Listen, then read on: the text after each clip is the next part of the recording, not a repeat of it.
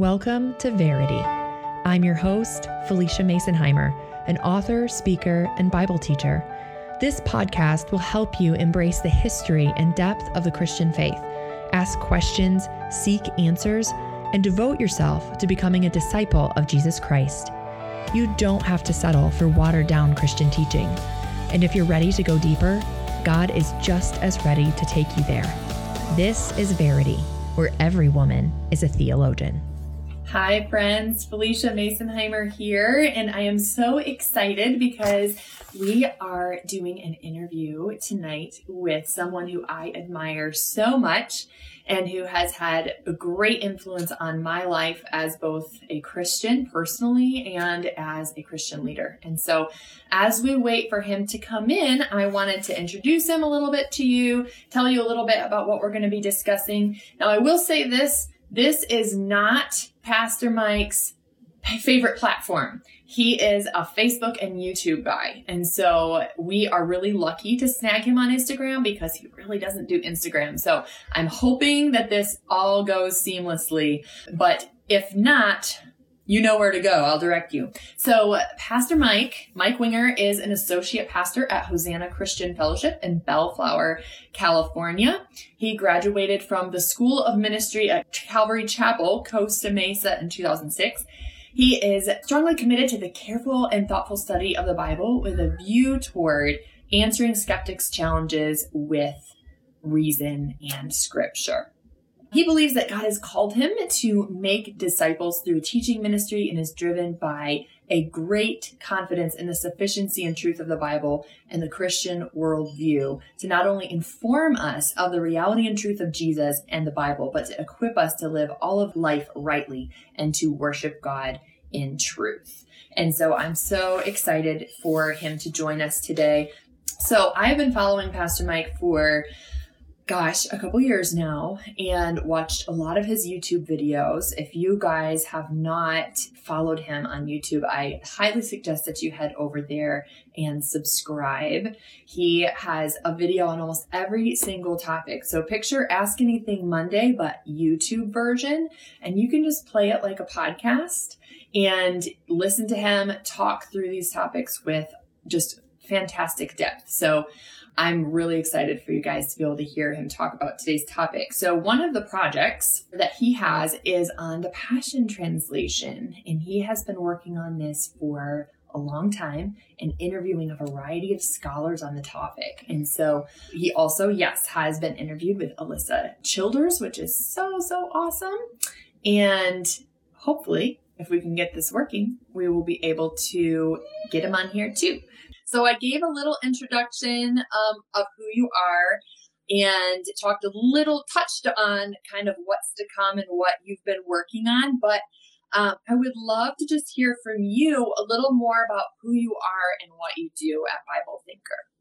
Well, basically, look, I'm just a pastor in Southern California who's really passionate about thinking biblically about everything and and like a lot of Christians who love the Word of God, I, I have this like uh, inexpressible appreciation for the Scripture and how it can transform everything about our lives. And yet, it's it's it remains like an untapped resource for a lot of believers. You know, it's just a book that that they they know the values there, but they aren't sure how to get it or know what it teaches about different issues and all that. So I just spend all my time studying and researching and reading so that I can try to present thorough biblical teaching, like taking people deeper, you know, a layer deeper. I do topical stuff as well as verse by verse teaching.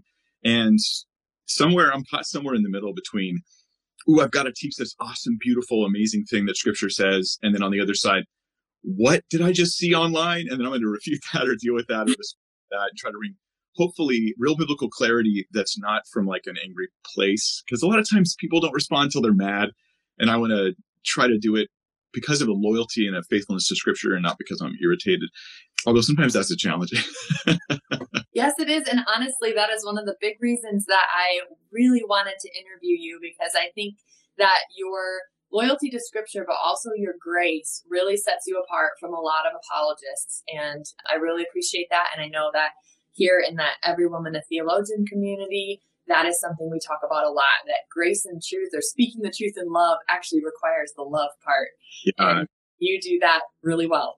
Well, thank you so much. And I'll tell you what, that is not natural for me at all. I mean, it's entirely a work of the, of the Lord because it's just been slowly moving more and more towards having a, a gracious perspective on things in my life. I, I, started out like, like a lot of people, you know, like this is the facts and you're being dumb. And like, my approach originally, I suppose, but, uh, thankfully I wasn't on YouTube at the time. the Lord's grace in that area. Yes, that is so relatable to me. And I know to so many people who are listening to this. So I want to jump right in because we've got a lot of questions for you and all of your study on these topics. But we want to talk about your passion project. But first, kind of leading up to that, we want to talk a little bit about the New Apostolic Reformation or NAR.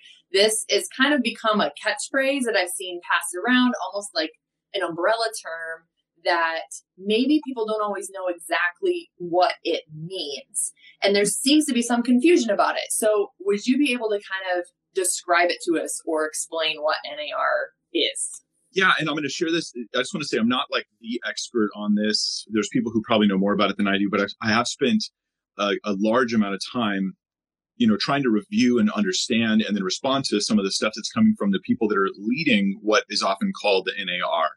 So what I'll say is this, probably the name itself, NAR, as like a sort of a catch term, really caught on because of a book written by Holly Pivec and Doug, Doug Geivett. And they talked about this new apostolic reformation. It is a real movement that's going on, you know, in the body of Christ. And I do consider these people my brothers and sisters. I, I, think that there are some real problems and some questions that are going on here. I do think, though, that NAR may be a bit of a misnomer. The, name itself, NAR, came from within this this larger group of sort of I would call more hyper charismatic. You know, like I, I believe in the gifts of Spirit, but this is more a step further than that. And uh, the name came from them. From well, one of the groups within, C. Peter Wagner and this one guy. Long story short, yeah. people, like this guy was like trying to identify this like apostolic movement and he gave it a name. That name, really only a certain number of people in that movement actually use that name. But now the people who are critical of the movement, they're all using that name. And right. Because they'll go, you're part of the NAR. And they go, what's the NAR? Yeah. so let's just set aside the title NAR for just a second. And I want to say that here's what's legit there there is a group, a movement. They expect massive miracles. There's like they they think we're we're moving into a new wave, a new work of the Holy Spirit, greater miracles than ever before. And at the core of it is the leading and teaching of specific leaders that are apostles and prophets. And that these are like very official, very, very high status leaders in this group. So like Bill Johnson is one of them you know, they're apostles, and he's an apostle in this group. At least that's the name, the name they give. And they they believe in what's called a fivefold ministry. But again, a lot of people believe in that, but wouldn't take it to the place this group takes it. And long story short, I, I guess if I could summarize it like this, they're orchestrating a new way of doing church around their beliefs in extremely large numbers of miracles, everybody prophesying, everybody doing healings, miraculous healings all the time, that sort of thing this is causing that group to just grow very rapidly because it's exciting, right? And they have like keys, spiritual keys that will unlock your church's spiritual new wave of the spirit kind of thing. And in the midst of it, there's a lot of issues and a lot of questions, a lot of problems. So I agree with a lot of the criticisms that are brought against the NAR.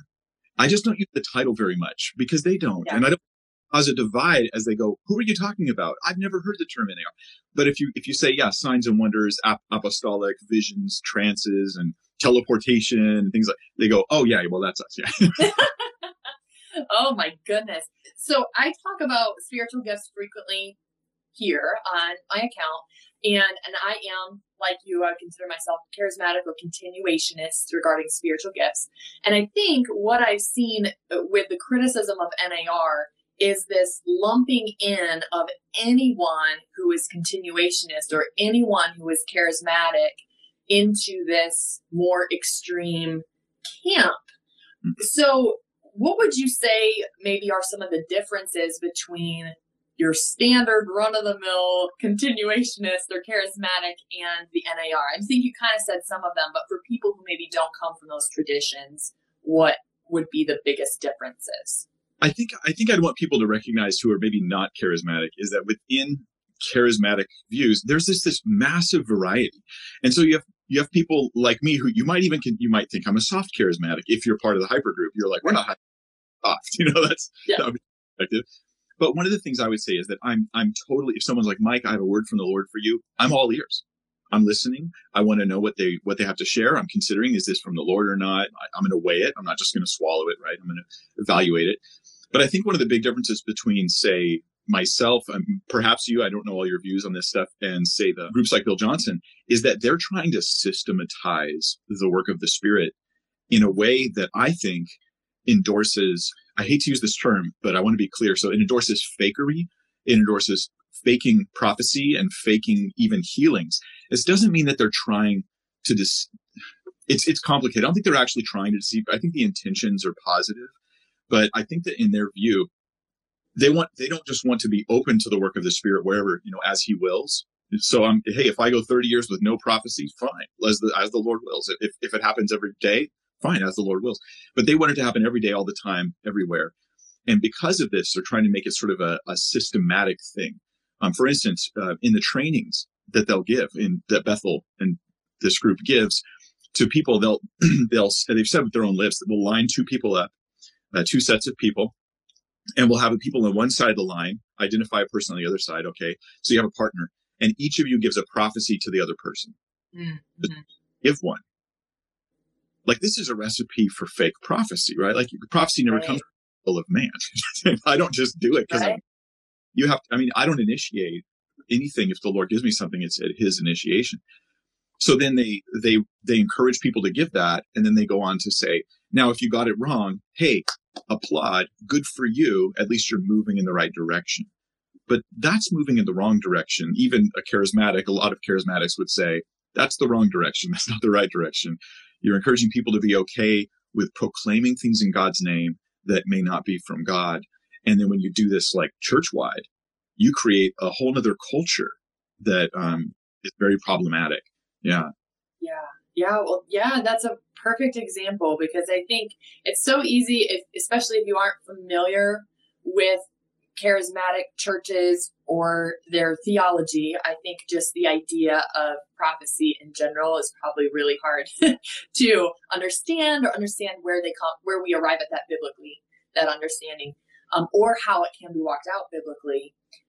But then to see this very extreme version be the most public version, I think it can tend to create so much confusion about spiritual gifts in general and how how soft charismatics we'll go with that.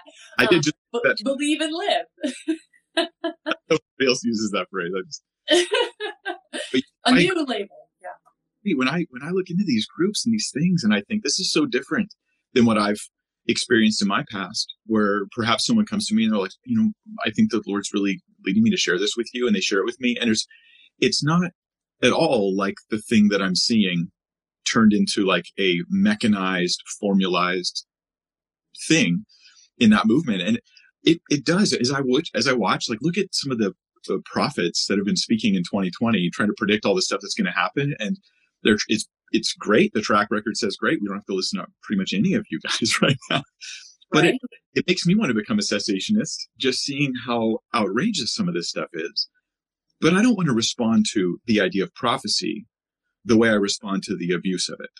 And that's all, right? I just, I want to be open to what God would do. I don't think there's any biblical reason to say that God won't speak and give you a word of wisdom or knowledge or, or something like that. I don't see any scriptural justification for that and you know that brings up a good point that and we say this a lot here um, reactionary theology is not sound theology. If you're building your views based on a reaction to somebody else without checking it against scripture you're going to just go to another extreme. And now i did want to add one thing. You were just on an interview with multiple people talking about the prophecies in 2020 and I have shared that to my Facebook page for those of you who want to watch that interview. Pastor Mike and also Dr. Brown, who I also have recommended, both were interviewed on that. Um, and so you can hear some of your thoughts on those 2020 prophecies. But since we're getting to about halfway through the interview, I want to shift into a discussion of the passion because I know that this is something you're very passionate about. Had to throw that in there. My husband loves puns, so I get points. Good but let's talk about the project that you're working on regarding the Passion Translation. What is that all about?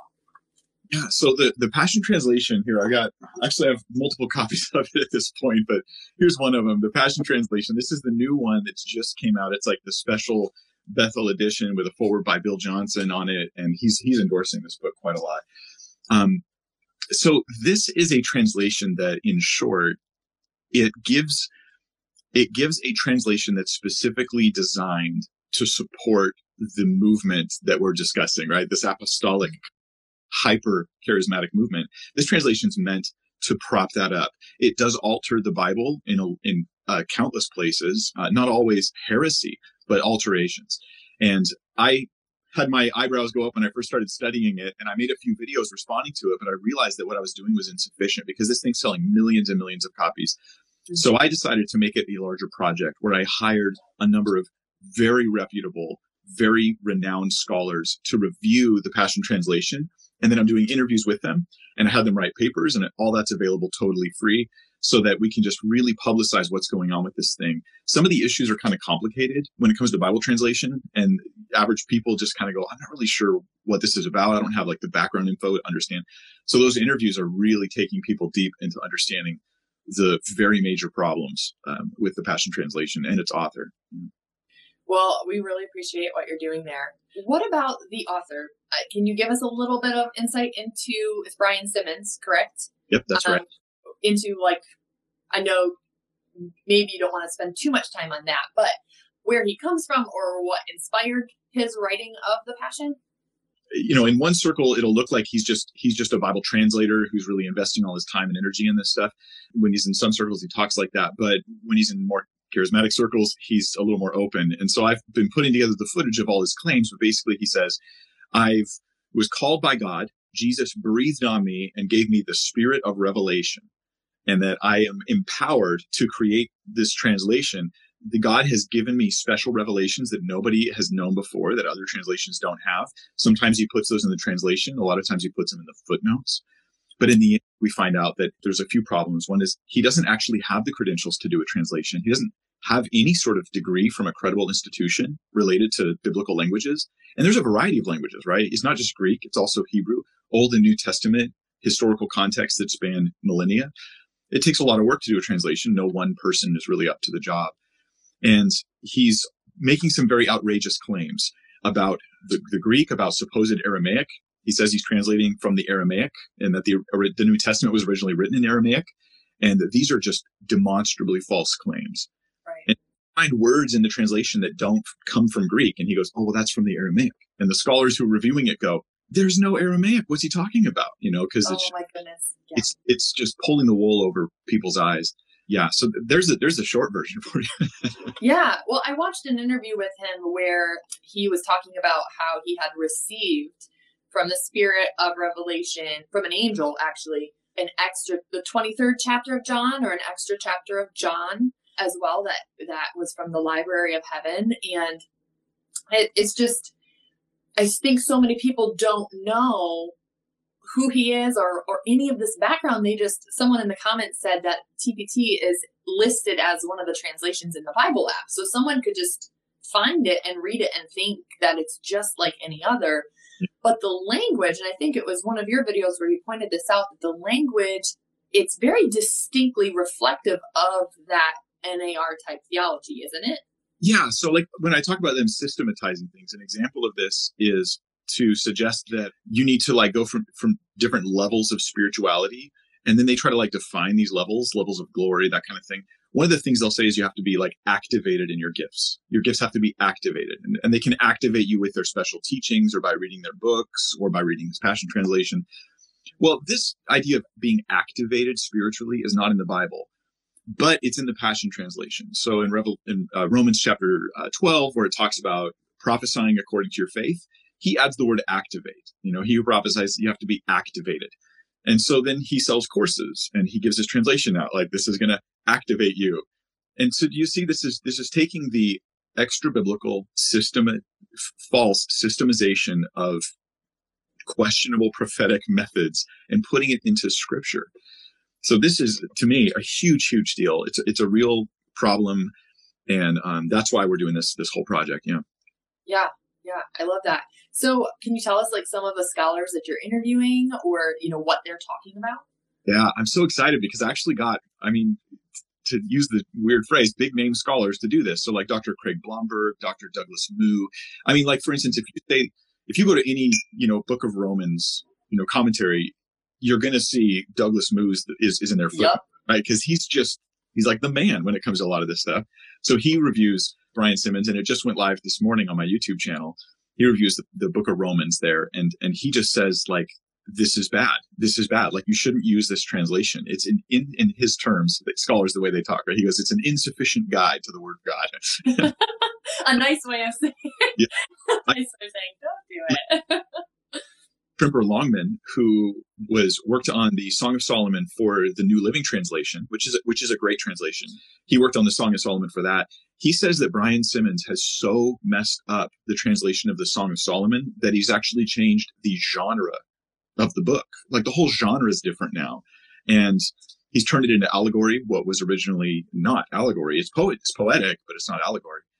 Um, he's added tons to the text. Like if you just go to the Song of Solomon, read it in any translation, then read it in the Passion, you will find it's a lot longer in the Passion, but it also adds and takes away lots of words because it's just not faithful to what the scripture actually says.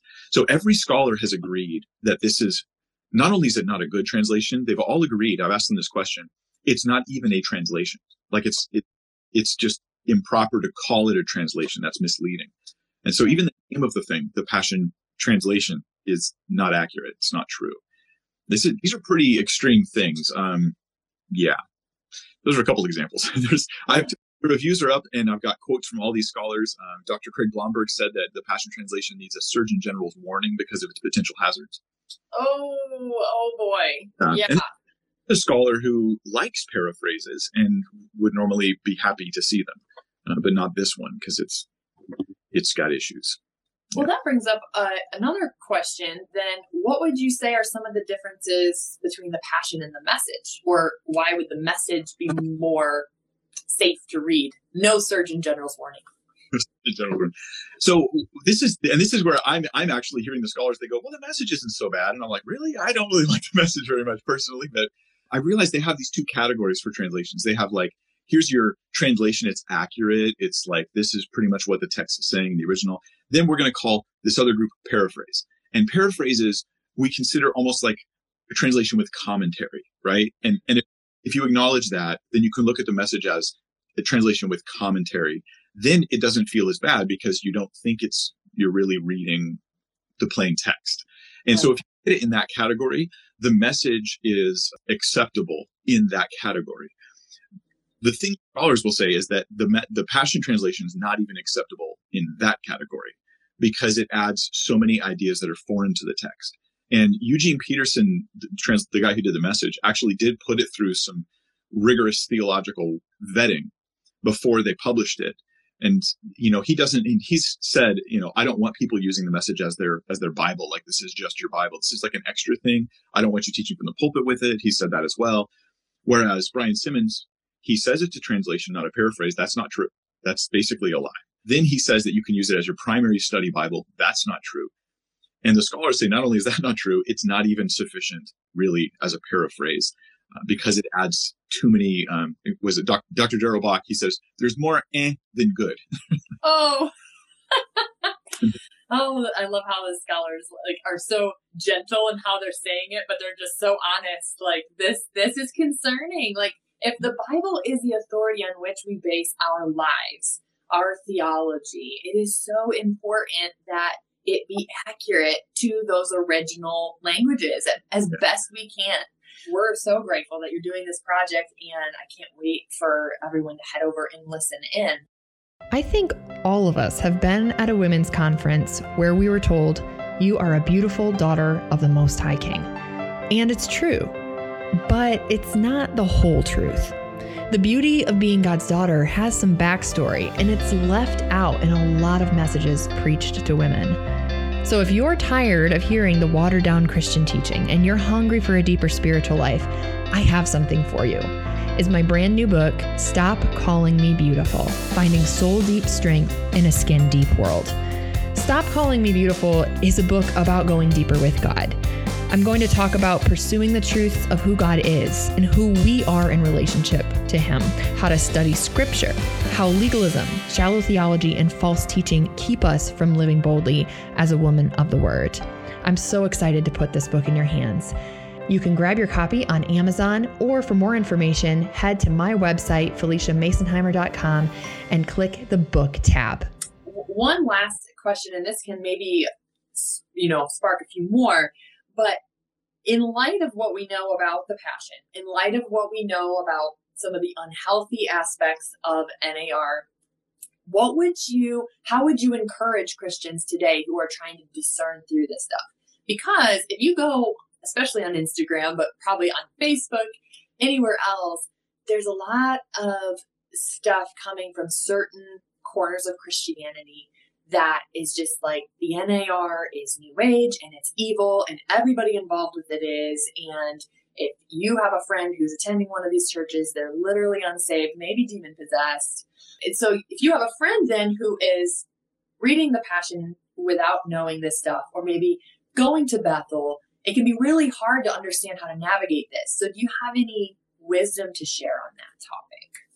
Yeah. Um, let me put it this way we're, and I'm afraid I'm to, I might be controversially political for just a second to make a point.